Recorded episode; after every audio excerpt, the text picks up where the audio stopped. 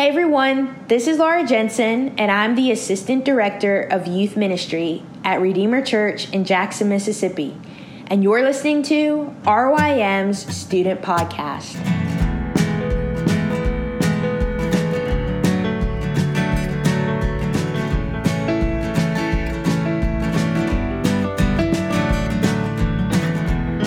Our topic today is on God's goodness.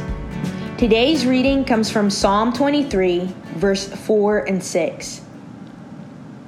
Even though I walk through the valley of the shadow of death, I will fear no evil, for you are with me.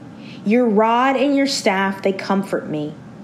Surely goodness and mercy shall follow me all the days of my life, and I will dwell in the house of the Lord forever. The one thing I want you to hear from this is that God is good all the time, and all the time God is good. Psalm 23 highlights the goodness of God. And if you notice, the psalm moves from green pastures to a valley. And during our time together, I want to focus on verse 4, the valley.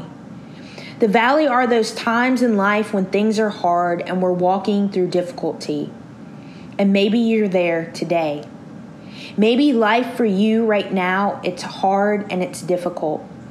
And as you're walking through the valley, maybe you're wondering, is God good during hard times?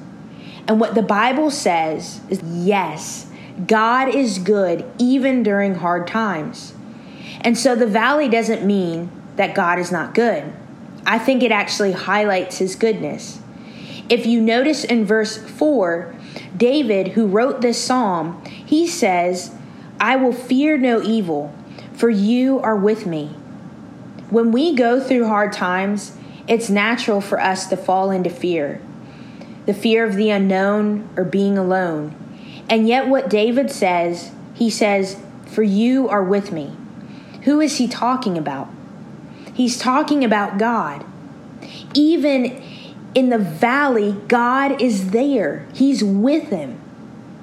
Even at your lowest, God is with you. And it is out of the goodness of God that He draws near to you.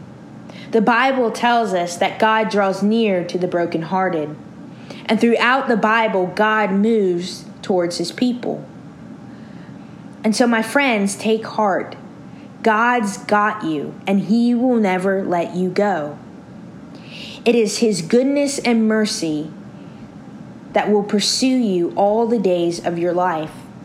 In fact, it's God's goodness and mercy that are pursuing you even right now. So be encouraged. God is with you in good times, and He's with you in hard times.